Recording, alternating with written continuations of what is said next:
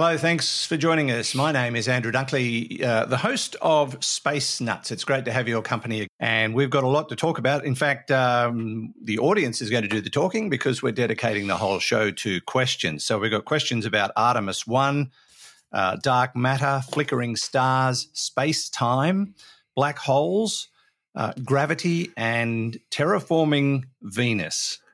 Uh, which will be interesting because it's a hotbed, that place. A very, very uh, nasty place if you set foot on it, which I don't advise. That's all to come on this edition of Space Nut. 15 seconds. Guidance is internal. 10, 9, ignition sequence start. Space Nuts. 5, 4, 3, 2. 1, 2, 3, 4, 5, 5, 4, 3, 2, 1. Space Nuts. Astronauts report it feels good. And joining me, as always, is Professor Fred Watson, astronomer at large. Hello, Fred. Good day, Andrew. How are you doing? I am quite well, thank you, sir. And uh, you're looking fine. Yeah, I feel all right. Thank you. All good. Yeah, that's good. That's good. All right. Well, um, we might as well just cut to the chase and start uh, answering some of these questions because uh, I, I love question episodes. Me too. And I know we usually do every fifth, but we've been mixing it up. Oh boy, haven't we? So we're not waiting till next week. We're doing it today. Uh, just a pair of rappers we are. We're doing yeah, anything. we are. Yeah, we, we just we just you know we're not going to conform anymore. Question right. episode a week early. All right, uh, let's let's get stuck into it. Uh, this is a, a an ongoing story uh, concerning a certain rocket that is still on the ground when it shouldn't be, known as Artemis One. Uh, Ryan has a question. Hey, Fred and Andrew. This is Ryan from Townsend, Delaware, in the United States. I have a question about the Space Launch System, the SLS. The main tank uh, is coated in that orange foam, much like the Space Shuttle's main tank was. The primary reason for the main tank being coated in foam for the Space Shuttle was to prevent the buildup of ice on the outside of it that during launch could break free and damage the fragile uh, heat tiles underneath the space shuttle. But the SLS has no space shuttle hanging off its back. So ice breaking free from it should pose little to no danger. I'm just curious if you happen to know why the SLS is coated and painted orange like that with that protective foam. Thanks for everything you guys do. Love the podcast and Kate can't wait to hear the answer. Okay, thank you, Ryan. Uh, it's a good question. Uh, I think I know the answer to this one, sort of. But uh, yeah, um, safety is obviously a major consideration, regardless. Even even with a rocket launch that's not going to have anyone on it, because in the future Artemis will have people on board. So um, maybe we backtrack and talk about that particular tank that he's referring to. Yeah, that's right. So Andrew, that was uh, the it's the essentially the same tank that was used uh, exactly as Ryan says for the space shuttle. Uh, the space shuttle had it attached to the side uh, with the booster rockets, uh, and uh, the space shuttle's three engines uh, did actually think only um, something like 20 less than 20% of the work of getting getting the uh, spacecraft into uh, certainly uh, to high altitude because uh, the space shuttle had two firework night boosters attached to it Yeah. solid fuel boosters um, which are also used in the space launch system. So there's a lot of technology that has been transferred from one to the other. Uh, and i think that the, the fuel tank um, itself which actually basically makes up the main body of the uh, of the SLS rocket. It won't be exactly the same because it's got got to take stresses that the fuel tank didn't have to take. Uh, but um, a, a lot of design principles have been incorporated, including that insulating foam, um, with good reason, I think, because uh, you know the prevention of ice buildup is really important when you've got anything uh, attached to the to the rocket and in this case, you've got the two solid fuel boosters strapped one on either side of it. So if you had a lump of ice uh, that uh, clobbered one of these uh, in a critical position, Uh, now, it's not anywhere near as fragile as the wing of the space shuttle. And of course, that's what brought uh, the Columbia spacecraft uh, down um, Yeah. when it tried to re enter uh, because of a penetration of the wing by a chunk of ice. So the, the solid fuel boosters aren't that fragile. But uh, the last thing you want anything, uh, you know, being hit by is a solid lump of ice. And I think that's the bottom line. That is why we still see uh, the orange. Uh, it's not the most beautiful color. Um, I heard a, another description for the color. I forgot what it was. It wasn't magnolia, but it was something like that. Very fancy. Baby something? Um, mandarin or something. It was. yeah, it was. No, it wasn't a baby one, but it, it was something much more floral. Uh, and uh, it's a yes, it's a nice description. But of course, it's orange, really. So Yeah. I, I do recall with the very first official space shuttle mission, they, they did paint it white for the occasion. So the first launch uh, was the whole thing was white. The shuttle was white, the solid rocket boosters was white, and the SLS was white. Uh, but they only did it once because it was expensive, and they, you know, wanted to show the thing off. But subsequent missions, it was it was that um, San Francisco bridge color. yeah. And, and uh, here, side, sidebar, do you know why the San Francisco Bridge, the the Golden Gate Bridge, is that color? It's the nearest that could get to golden, probably. No, nothing to do with it. Nothing to do with it. sure the guy who built the bridge loved the color. oh, really? That's all there is to it. Yeah. He just loved the color. Colours are uh, really interesting in their historical uh, context. And um, I'm going to throw one in as well that has no relation to any of what we've been talking about, except it's about colour. And that is the Anglo Australian Telescope, the largest optical telescope in Australia, which is not far from where you are sitting now, Yeah. about 150 kilometres as the crow flies. Um, it its color you might remember because you've you've been there and you've seen it the the the tube of the the tube structure of the telescope which is not a tube it's it's like an open you know an open uh, uh, uh, lattice framework excuse me that's white uh, that bit of it is the moving bit but the mounting itself the bit that steers the telescope around uh, half of it is a sort of avocado or mustardy color, and the other half is either gravy or chocolate, depending on which you like best.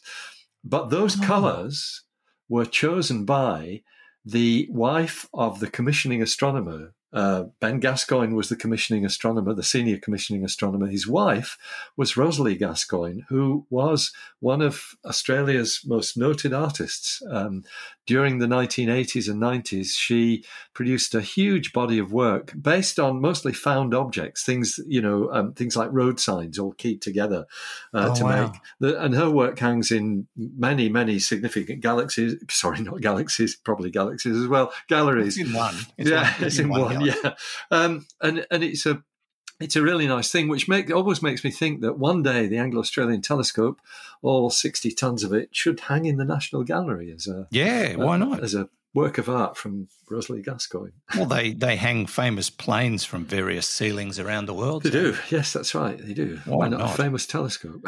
Hmm. So, did we answer Ryan's question about yes, why it's I, th- I think so, Ryan. I so think, the foam is is a safety feature. Uh, why? I think I know the answer to this, but just in case people are wondering, what causes the ice? I remember watching the Apollo launches, and you'd see ice just yes, you know falling off the rocket, the Saturn V rockets, uh, like nobody's business. Yeah. Big, big chunks of it. So, so it's the cryogenic fuels that are used. So the stuff in the tanks, uh, and uh, in that regard, the S- SLS, the, the you know Artemis rocket, is um, uh, a more difficult challenge than than the Saturn V. Saturn V's first stage used kerosene and liquid oxygen. Liquid oxygen is a temperature of about minus 200 Celsius. Mm. Um, uh, but um, the SLS uses liquid oxygen and liquid hydrogen. Liquid hydrogen is minus 253 Celsius. Uh, so uh, very cold. Uh, if you've got a moist climate, which you do in Florida, uh, you're going to get ice forming on it. So it is it's a major issue. Yeah, all right. Uh, so it's it's all about safety, Ryan, and it, it's also a bit of a throwback to the, the space shuttle missions where they um, they obviously were very keen on on safety due to those couple of really sad incidents that did occur. But uh, thanks for your question, and we uh, we look forward to uh, the launch of Artemis One. Um, by the time this podcast gets out, uh, they will have done that fuel test. But uh, as of now, Fred and I don't know how that went. But the other problem is um, uh, to do with batteries on Yeah. board the Artemis Yeah. One, which uh, uh, ran out of certification.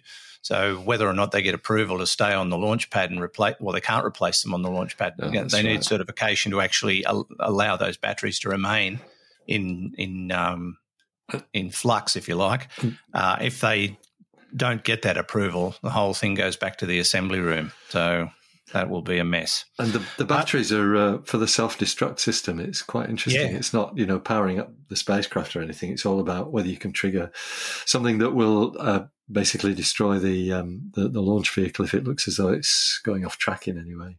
Yes, indeed. All right. Good question, Ryan. Let's now head off to Cincinnati with a repeat offender named James. Hello, Mr. Dunkley and Professor Watson. James from Cincinnati, USA, with another question. Professor Pavel Kroupa of the University of Bonn in Germany published an interesting article he says disproves the existence of dark matter.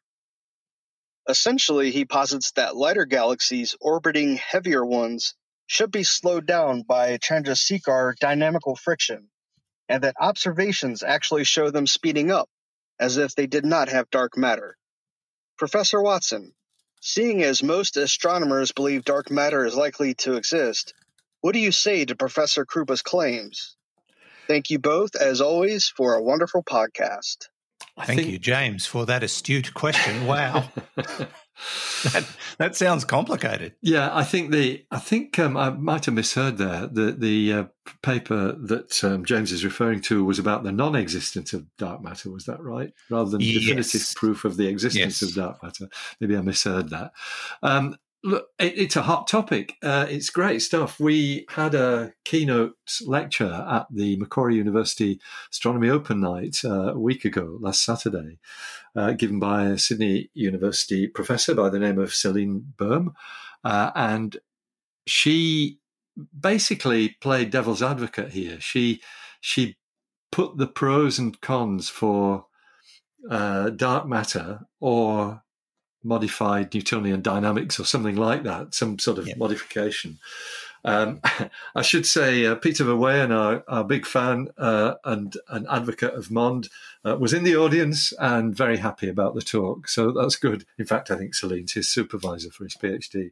But um, the, it, it, uh, it was it was a really interesting talk in that regard because uh, you know you can present um, uh, fairly cogent arguments on both sides that dark matter is real, that it's some sort of subatomic particle, uh, or that it's not, that it's that we don't understand uh, either gravity or dynamics properly. Um, and um, I find the state we're in at the moment very interesting, and Hmm. and pieces of you know evidence like the one that James has raised, and I think we may have actually covered that or something very similar to it a few weeks ago. We certainly talked about um, the d- dynamics of, of galaxies in, in multiple systems and, and and what they tell us about um, about dark matter. Um, So that's a bit of evidence that suggests that it's not real, and yet there's plenty more that suggests that it is. And I think James is right. The astronomical community generally takes the view that dark matter is real, but I, I would say that uh, the the doubt is is growing uh, that it is, be, be, and that's largely because. Um, despite many, many experiments and uh, another upgrade, uh, the Large Hadron Collider has not revealed any sign of something that could be a dark matter particle. And the things that they're looking for are candidates like axions or neutralinos, which are theoretically proposed but have not had any evidence of. Um, Mm. So uh, that's so we're in a, a period. I suppose you could liken it to um, uh, the time when the Higgs boson was predicted. I mean, it was predicted back in the 1960s by Peter Higgs, um, but it took until uh, what was it, 2012, uh, before it was finally identified. And so you've got there a pretty significant period of time, getting on for 50 years, uh, when. Um, when something was thought to be true and alternative ideas were put forward as to why subatomic particles have mass, uh, which is what the Higgs particle does. It gives them all mass. So uh, maybe we're in a similar limbo situation to that. Um, it, there are one or two uh, scientists who are proposing a sort of killer experiment that you might be able to do. Um, um, and some of these might require a bit more time. Uh, so, so it is possible that we might. Uh, I mean, by a killer experiment, I mean one that definitively proves one way or the other. Uh, I suppose it's possible that we might see something like that uh, you know within the next few years. But uh, it's a very interesting situation. So what would i say to that professor? Well keep up the good work because we need you know we need the arguments that that um, if we've got it wrong we we want to know that. We've yeah we I, I suppose it creates it, it, brings up an interesting point and that is um, making assumptions that dark matter absolutely exists focuses everyone on finding it. But if they're wrong then we're not looking in the right place or not looking looking yeah. for the alternative. The, the, yeah, yes, that's right. And, and there mm. is there is another scenario actually uh, that maybe they're both right, because um, yes. the universe is a complicated and surprising place. Uh, you know, there might be places where dark matter is doing its thing, and other places where there isn't any dark matter for whatever reason, and yeah. modified dynamics is doing its thing. So, yes, it begs the question, uh, you know, will we ever understand it? And my guess is yes, we will. Uh, we've tied down, you know, it, it, it's a reminiscent, another, sorry, to keep drawing these things out of out of the air. But I remember a time when there were two totally different camps uh, in the determination of the Hubble constant, which is uh, that parameter that tells you how fast the universe is is expanding. Mm. Uh, two um, values for the Hubble constant, which had very tight error bars, but one was twice as much as the other. Uh, one was 50 kilometers per second per megaparsec, the other was 100 kilometers per second per megaparsec. And guess what? The final answer that we now know is 75 kilometers per second, or thereabouts. It's almost Funny exactly that. the average of them. Yes. Um, so, yeah, you know, things like that uh, work out in astrophysics, and maybe the same will happen with dark matter. I've got a feeling when they figure it out, they'll go, "Oh, of course! Why didn't we think of that?" Has that ever happened to you in your in your role as an astronomer? Uh, oh, look, every day. Um, I, I honestly, when I look at uh, some of the, you know, my job now, a lot of it's just soaking in what's going on in the world of astronomy and looking mm. at what lots and lots of different groups internationally are doing. And there are times when I think exactly that. Why didn't I think of that? That's a yeah. brilliant experiment to do. I wish I'd thought of that. And because some of these things are really quite simple and straightforward. Well, in, in radio, I, I still haven't got past the what's this button for situation. still working on that one. Don't press it now. no, don't touch anything. No, don't touch anything. If it ain't mm. broke, don't fix it. exactly. All right. Uh, thanks, James. Great question. Great to hear from you. Hope all is well with the Cincinnati Bengals. I think they got off to a pretty slow start this season, but uh, still hoping for that Super Bowl. Fingers crossed. This is Space Nuts with Andrew Dunkley and Professor Fred Watson. Roger, you're allowed here also. Space Nuts with Andrew Dunkley and Professor Fred Watson. Yes, indeed. And great to have your company and um, plenty of questions to get through still, Fred. And uh, this next one, uh, this might be a simple one to answer. This comes from Chris, who's been outside looking up. Hey there. My name is Chris from North Carolina, USA. It's kind of stargazing out here tonight, and came upon a star flickering white and red, which is seems to be abnormal from the rest of the stars we see in the sky tonight. Um, and looked up my phone. Seems to be Arcturus or Morphid in the Bootes constellation. I'm sure I'm saying that right. Um, but I was just wondering that is an optical uh, illusion from possibly the atmosphere or is that effects on the light from travel through space time on the way here? Uh, or is that just a property of the star? Um, yeah, uh, again, first time leaving the question here. Um, you guys are amazing. Keep it up, guys. Uh, love your podcast. Thanks. Thank you, Chris. I think it's really cool that he was out observing, saw something, and thought of us. I reckon that was yeah, that's great. That's awesome. That It is is awesome. Yeah. Well, you came to the right place, Chris. so I didn't get where um, where in the US Chris was. Yeah, I couldn't quite pick it up, Oh, never mind. but um, yeah, Anyway, it's great, and it's great to have um, you know so so many people from the United States coming in with questions. Mm. Um, so uh, Chris has sort of already answered his own question uh, because, uh, and it may well have been Arcturus, which is a bright star, which uh, could well have been fairly low on his horizon when he saw it. it I'm not sure when this question came in, but. Um, flickering stars like that, uh, that flickering is entirely due to the atmosphere of the planet. Uh, because while ch- stars do change in brightness, they don't do it over the timescales that we're talking about. And the stars flicker in as seen from the surface of the Earth on a timescale actually measured in um, thousandths of a second. Uh, so it's a you know it's a phenomenon which uh, the technical term there is a technical term. We often call it twinkling and that's Yes. the, you know that's the really nice way. Uh, but actually the technical term is scintillation. Uh, and it's uh, what's happening is that the light from the star which is constant hits the earth's atmosphere uh, which as, as the light comes down through the atmosphere the atmosphere gets more and more dense. Um, the atmosphere is not homogeneous. It's got warm and cold pockets of air in it. The temperature differences are not large, but they're enough to change the refractive index of the air, which means that they disturb the passage of the light. And in fact, um, when you get to looking at stars relatively low down on the horizon, not far above the horizon, you also get not just this uh, the, the the flickering, you also get the light being broken up into its spectrum colors because the the air currents are almost acting like prisms uh, that split the light up, and so you can see these flashes of red and green and uh, and blue sometimes. Uh, and it's actually something um, I find quite charming to watch, uh, but it's it's the death knell for ground-based astronomy. Yeah, because as soon as you get a big telescope looking at this, um, even high in the sky, the stars you don't really notice the stars twinkling when they're you know a long way from the horizon with the naked eye, but the telescopes do.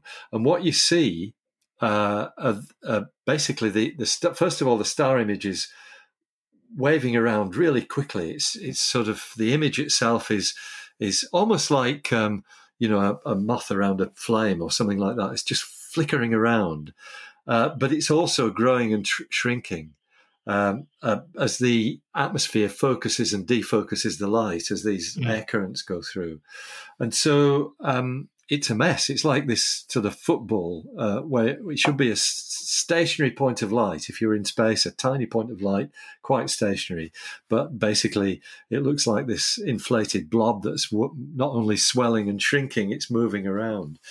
Um, we've talked a little bit about uh, one of the techniques astronomers use to combat this, uh, called lucky imaging, where you you take you can only do it for bright objects. You take, essentially take a video, and in those moments where the atmosphere is briefly stable, so you can see more detail, that's the image you select, and you throw most of the rest away. Um, Yeah. It's pioneered by uh, Craig Mackay, who's an old friend uh, at the University of Cambridge.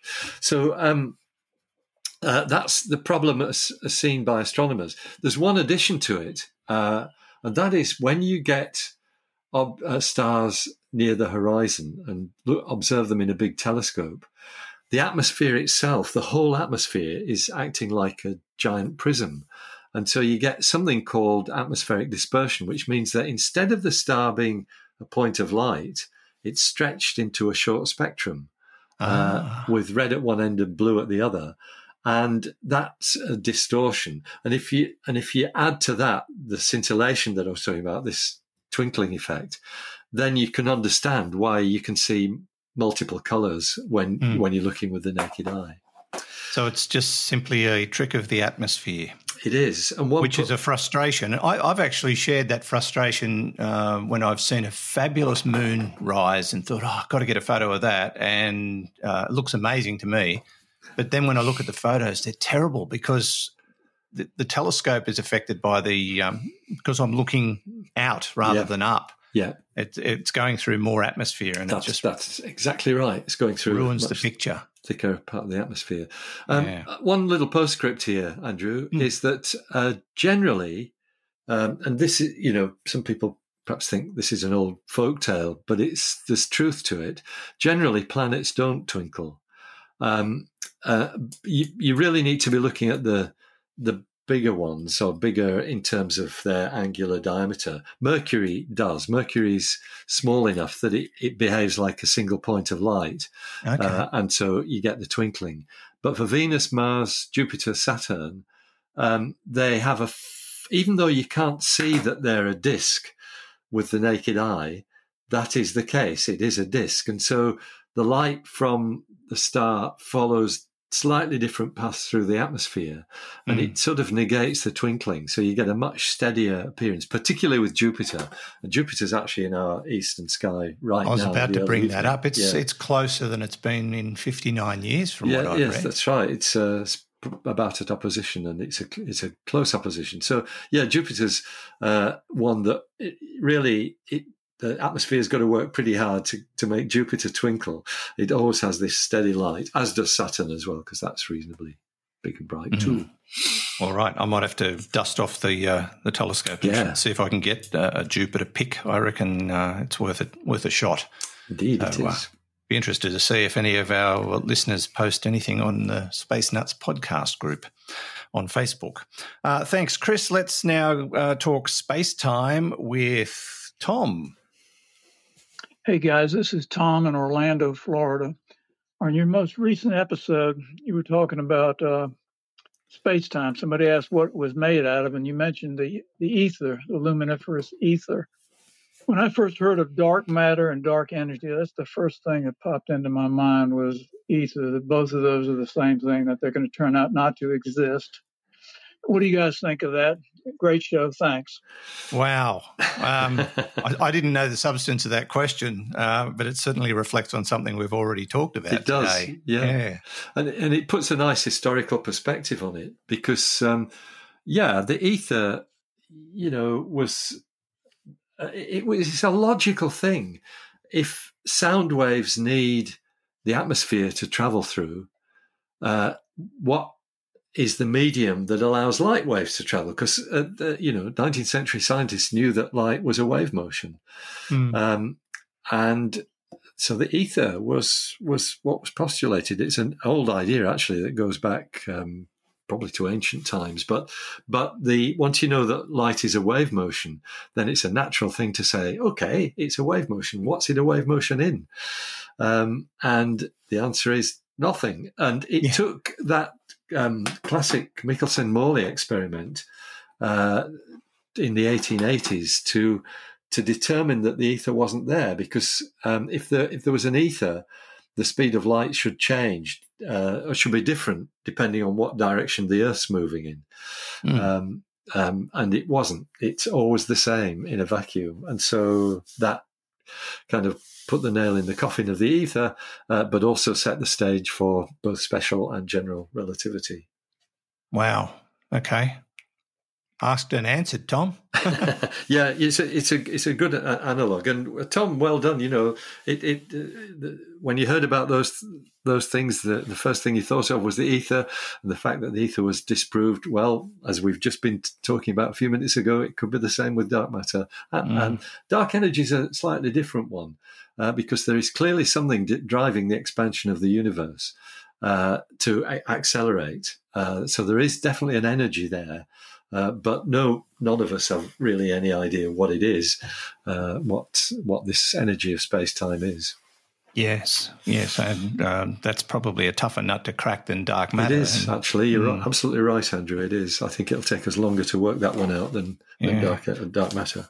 I, I'm just um, curious, uh, going back to the flickering stars question and the, Yes. that's been caused by the atmosphere. What must the ancients have thought when they looked up at the skies and saw the colours and the and the flickering? And they probably would have seen more than we do because they wouldn't have had light pollution to deal with. So Well, they, they would have seen yeah. they, They- would have seen some amazing things and, and just stood there in wonder or maybe even fear. Yeah, I think something like the flickering or twinkling would be, they wouldn't have known it was the atmosphere. Hmm. Um, but the fact that it sort of happens every night would have reassured them that it's just part and parcel of the whole, you know, the whole uh, mechanism of, of the heavens. Um, if it was something that suddenly hadn't happened before and suddenly did, uh, That's then, different. Yeah, that would be different. But you're right that that it was the evening's entertainment for ancient people. was looking at Possibly so, yeah. Yes, yeah. Fascinating. All right. Uh, thank you, Tom. Thank you, Chris. This is Space Nuts. Andrew Dunkley here with Professor Fred Watson. Okay, we checked all four systems and keying with a go. Space Nuts. All right, we've uh, got a few more questions to go, and the next one comes from uh, our good old mate Buddy in Oregon. I think yes, it is. It's Buddy. Hello, Space Nuts. Buddy here from Oregon again. Hey, do they think that could, could black holes absorb space itself? And if it does, could that be uh, dark matter? And then that could also be dark energy if space is expanding, pre, com, expanding from itself. It's a place where the space is growing faster than the, the black hole is pulling it in. All right, sorry, just a thought, guys. Uh, big fan. Thanks, Buddy. It looks like all these questions are dovetailing very yeah, well. very, very nicely. That's right. Yeah. Uh, Um, black holes absorbing space itself. That's an interesting idea. Uh, yeah, it is. Um, and so I'm just trying to get my head around the best sort of analog for this, um, because it, certainly black holes do very funny things to space. Mm. Um, uh, in in our understanding, a black hole is by definition a singularity, a, a point in space of infinite density. So it is actually in space, uh, but the space around it is highly distorted, but not being sucked in. Um, it's the stuff that's moving through the space that's being sucked in. So I think I think we can um, be fairly reassured that uh, the the, ge- the geometry of space, while it is highly twisted and tortured in the region of a black hole, isn't being sucked into it. If I Right. can put it that way. It's Yeah. the stuff that's in space that's being sucked in. But it is an interesting thought. Um, Hmm. Yeah, I wouldn't like to relate that one to dark energy. It's it's just too hard for my brain at this time. Fair enough. Uh, so probably no, Buddy. yeah, Probably no probably on that one. Mm, all right. Thanks, buddy. Now, Simon has texted us a question.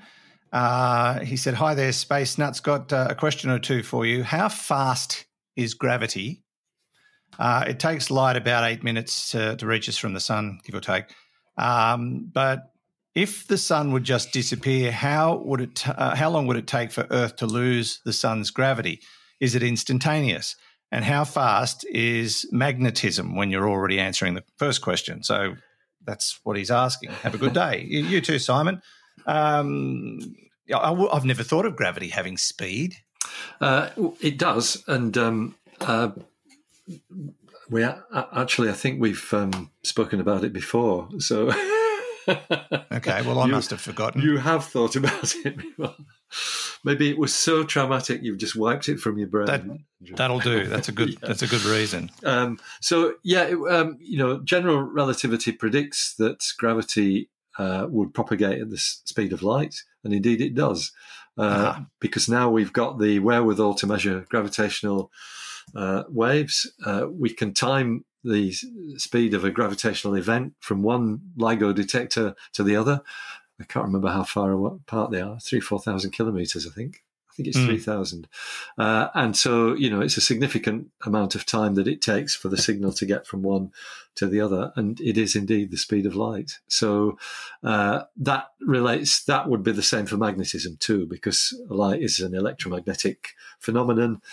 Uh, so magnetism is also part of that. So yes, everything goes at the speed of light except space nuts. Yes, yes, we're a bit slow, uh, especially me. Now he does also ask about the sun disappearing and how Yeah. quickly the gravity would disappear Yeah, from it, our take eight, eight minutes before the, the Earth set off in a straight line rather than being in orbit around the sun. So It would if keep- God just keep plucked the sun out of the sky, we'd have eight minutes before we all. Yeah, but we would we wouldn't know destroyed. about that. We'd just see it going, and the Earth would at the same time just carry on in a straight line. Yeah, Um, and that'd be the end of that. Well, it'd be entertaining, wouldn't it? It'd be quite a For a brief quite a time until shock, we realised what was we- happening. Until we froze to death. Yes. Yes, or something like that. Yeah. And all the and all the oceans floated up out of the. Well, there's that too. Yes, if we lost the Earth's gravity as well, yes, uh, uh, you know, if the Earth ceased to be a gravitation gravitating object, we'd be in deep trouble. Yeah, no, but if it was the, just the sun, we would just float off into um, a frozen hell. Oblivion. Yes, that's right. Yeah, yeah. Great question, Simon. Thanks for that. That's, well, I've got to go to sleep tonight. You know, that's very difficult. Uh, no, I appreciate the question. Always, always creates. I love these what if questions. We've Yeah, um, we've got a few coming up in the next several weeks, which I'm looking forward to as well. So, uh, yes, thank you, Simon. Now, one final question before we finish up for this episode from. Uh, I love this question simply because he will not give up on this concept. he will not let it go. He's tried, tw- tried twice to convince us that we could terraform Mars, and we finally convinced him that it can't be done. So he's moving on. I'm talking about Martin. Oh, space nuts. Martin Berman Gorvine here, ex- writer extraordinaire in many genres from Potomac, Maryland, USA, calling to help fill up Andrew's inbox again after his email disaster. Okay, okay, so you guys have convinced me it's no use trying to terraform Mars. So what if we turn our tender attentions to the planet Venus? let's say for the sake of argument that we could figure out a way to make the atmosphere tolerable and breathable um, and the, bring the temperature down uh, what kind of problems would venus's extraordinarily slow rotation its day um, cause if um, the atmosphere were uh, were able to be uh, adjusted like that. Can't wait for the answer. love you guys. Love your podcast. Berman Gorvine over and out. Thank you, Martin. Well, we already know it's a very dangerous place for lens caps. So and spacecraft. That's one important safety tip, Yeah. and spacecraft. Yes. Yeah, it is. Um, yes. so if if you had a benign atmosphere on Venus, and I, I suspect um, terraforming Venus is a non-starter, uh, simply because it's too close to the sun. I might be wrong there because um, you know uh, in its history the Earth has gone through some strange periods like the snowball earth period when the planet was covered in ice. Yeah. and that's due to the complexities of its atmosphere. And maybe venus has complexities too that would let you get to a snowball venus despite where it is in relation to the sun. But yes the the fact that um, venus effectively venus is upside down that's the thing. It's if you define the north pole as that point above which a planet seems to rotate anti-clockwise uh, as on the Earth, then Venus is upside down and uh, has a slow rotation that's almost but not quite tidally locked to the to its orbital period. So it would be a very strange world. Um, you know, long, long, long days uh, and long, long nights. Um, uh, The Swedish would uh, adjust well to Venus. They'd, they'd be fine, yeah, the, Yeah. especially the nights. Um, I mean, the Earth is destined for a similar uh, kind of fate when the Earth Moon system finally stabilizes. Uh, unfortunately, I think the Sun will have turned into a red giant star before that. But when the Earth and Moon stabilize, the Earth, the Moon, the month and the day will be the same length because it will Mm. take the Moon the same time to go around the Earth as the Earth rotates. So one side of the Earth always faces the same side of the Moon, Yeah. or always faces the Moon. So our day then will be about 47 of the present Earth days. Wow. uh, and uh, the moon will be half a million kilometers away, so it'll be a lot smaller in the sky. We won't have eclipses anymore, uh, but neither will one side of the Earth be able to see the moon anymore, and we'll get Mm. these long days and long nights. And yes, the Swedes will love it. It'll be great. They'll Yeah, well, anybody up in that uh, northern hemisphere type of area where they get those long summers and long, yeah, terribly long nights in and the- winters. yeah, yeah, yeah. It's still one of my uh, bucket list things is to go and play golf in um, Scandinavia at one o'clock in the morning or tee off at midnight. Yeah, which they do. they do. I'm yeah. told. Oh, they would easily. I'd love to give it a try. in the, in the Arctic regions. That's right. yeah, that'd be Um, fun. it's charming, as you know. We've been many times up to northern Sweden in winter when Mm. the sun doesn't rise. Uh, and in Yes. fact, on a number of occasions, we've celebrated the first sunrise of the year. Actually, the last time I think was in Norway, in Narvik. Uh, I beg your pardon, Tromsø, where the sun just appeared over the horizon, um, yeah. coming back into reality. Isn't there a time of year where it kind of bobs? Well, it, it's what it bobs in the sense that um, it, you know the, the, if you've got a The horizon, terrain. yeah, the horizon makes it appear and disappear as it drifts Yeah. along. That's what I meant. I didn't mean it actually bobbed like a ping pong ball. No, I know, I know, I knew that. Yeah. just my interpretation of the situation. But uh, yeah, it's um, uh, Venus is fascinating because its um, composition is. Um, it, it's it's similar size to Earth, so when we It are is. standing on Venus, it's almost almost the same gravity, is it not? Its mass is a bit different. I think the density is different. I can't remember which way it goes. So, but but you're right. It's more or less the same, uh, and um, we don't actually know. Uh, I, I've read papers recently that suggest that Venus may have plate tectonics Mm. because um, the the jury's kind of been out on that for a while. It, there are certain uh, geological features. Of course, you can only see them through radar yes, uh, because the clouds are pretty well opaque, so you can't see any details with a visible light telescope. But um, there, there are suggestions that there are some geological features on Venus that look as though there's been recent activity that could be interpreted as as tectonic movement, a bit like we have Hmm. on Earth. So yeah, so fascinating. Um, great but place you to know, go. Martin, when it comes to terraforming, never say never. No, never say never. I just I look forward to reading whatever science fiction book it is that Martin's writing that's got Oh, a actually, Venus. While it. I'm thinking about it, hang on. Yep. Martin sent me a book, and I meant to say thank you, Martin. And I think I might have mentioned it in a previous um, episode, but uh, the yeah, I'm looking. For, I haven't. I'm going. I'm taking a plane trip soon. I'm going to take that and read it on the plane. Uh, the is. Double Life by Martin Berman Gorvine. Fabulous. So, um, Yeah, Thank you for good. that. Um, I, I'm looking forward to it. Um, see, yeah, that'll be fun. So thanks, Martin, for sending that in. I appreciate it. And thanks for the question. As always, entertaining. And uh, I'm, I'm waiting for your um, your your your sequel Venus um, terraforming question. I'm sure there will be one. And then it'll work on something. uh, It'd be Mercury next. No, well, I was going to say, let's do the sun. You know, why why Yeah, bother? why about- not? you know, yeah, why not? why mess about with planets? Yeah. Indeed. Uh, thank you, Martin, and everybody who contributed. And to those who've already sent questions in that you haven't heard yet, we'll get to them unless we've already answered them in some other form.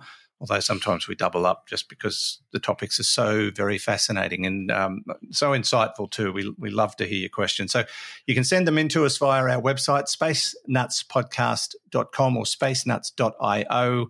Uh, you can click on the uh, AMA link and send us a text question or an audio question there, or you can click on the tab on the right hand side of the homepage, which basically allows you to record an audio question. As long as you've got a device with a microphone, you are set. And uh, don't forget to leave your reviews through your favorite podcasting platform. Uh, always helpful. Uh, just sort of gets um, gets us noticed by people who probably would enjoy Space Nuts but didn't know we exist. So uh, reviews are always very very handy and uh, and they work. I mean, we've we've got uh, a growing audience, which is fantastic. And thanks for all the positive feedback too. We really appreciate it. I'm glad you're enjoying the show. And um, while you're on the the website while I'm spruiking. Uh, don't forget to visit the Space Nuts shop. and uh, the Astronomy Daily tab there. And don't forget our other podcast, Astronomy Daily, which is available through our website as well. Uh, there's over 20 editions of Astronomy Daily out there already. So um, listen into that. Uh, I think that just about brings us to the conclusion. Fred, thank you so much. Oh, it's a pleasure. It's great to have everybody's questions. Long may they continue. It's good to get my brain turning over again on some of these issues. Uh, so let's do it again sometime soon. Uh, that will be great. Uh, thanks, Fred. Fred Watson, uh, astronomer at large, joining us every week here on Space Nuts. And from me, Andrew Dunkley, thanks for listening. Looking forward to your company in the next episode of Space Nuts. Bye bye. Space Nuts. You've been listening to the Space Nuts podcast. Available at Apple Podcasts, Google Podcasts, Spotify, iHeartRadio, or your favorite podcast player. You can also stream on demand at bitesz.com. This has been another quality podcast production from bitesz.com.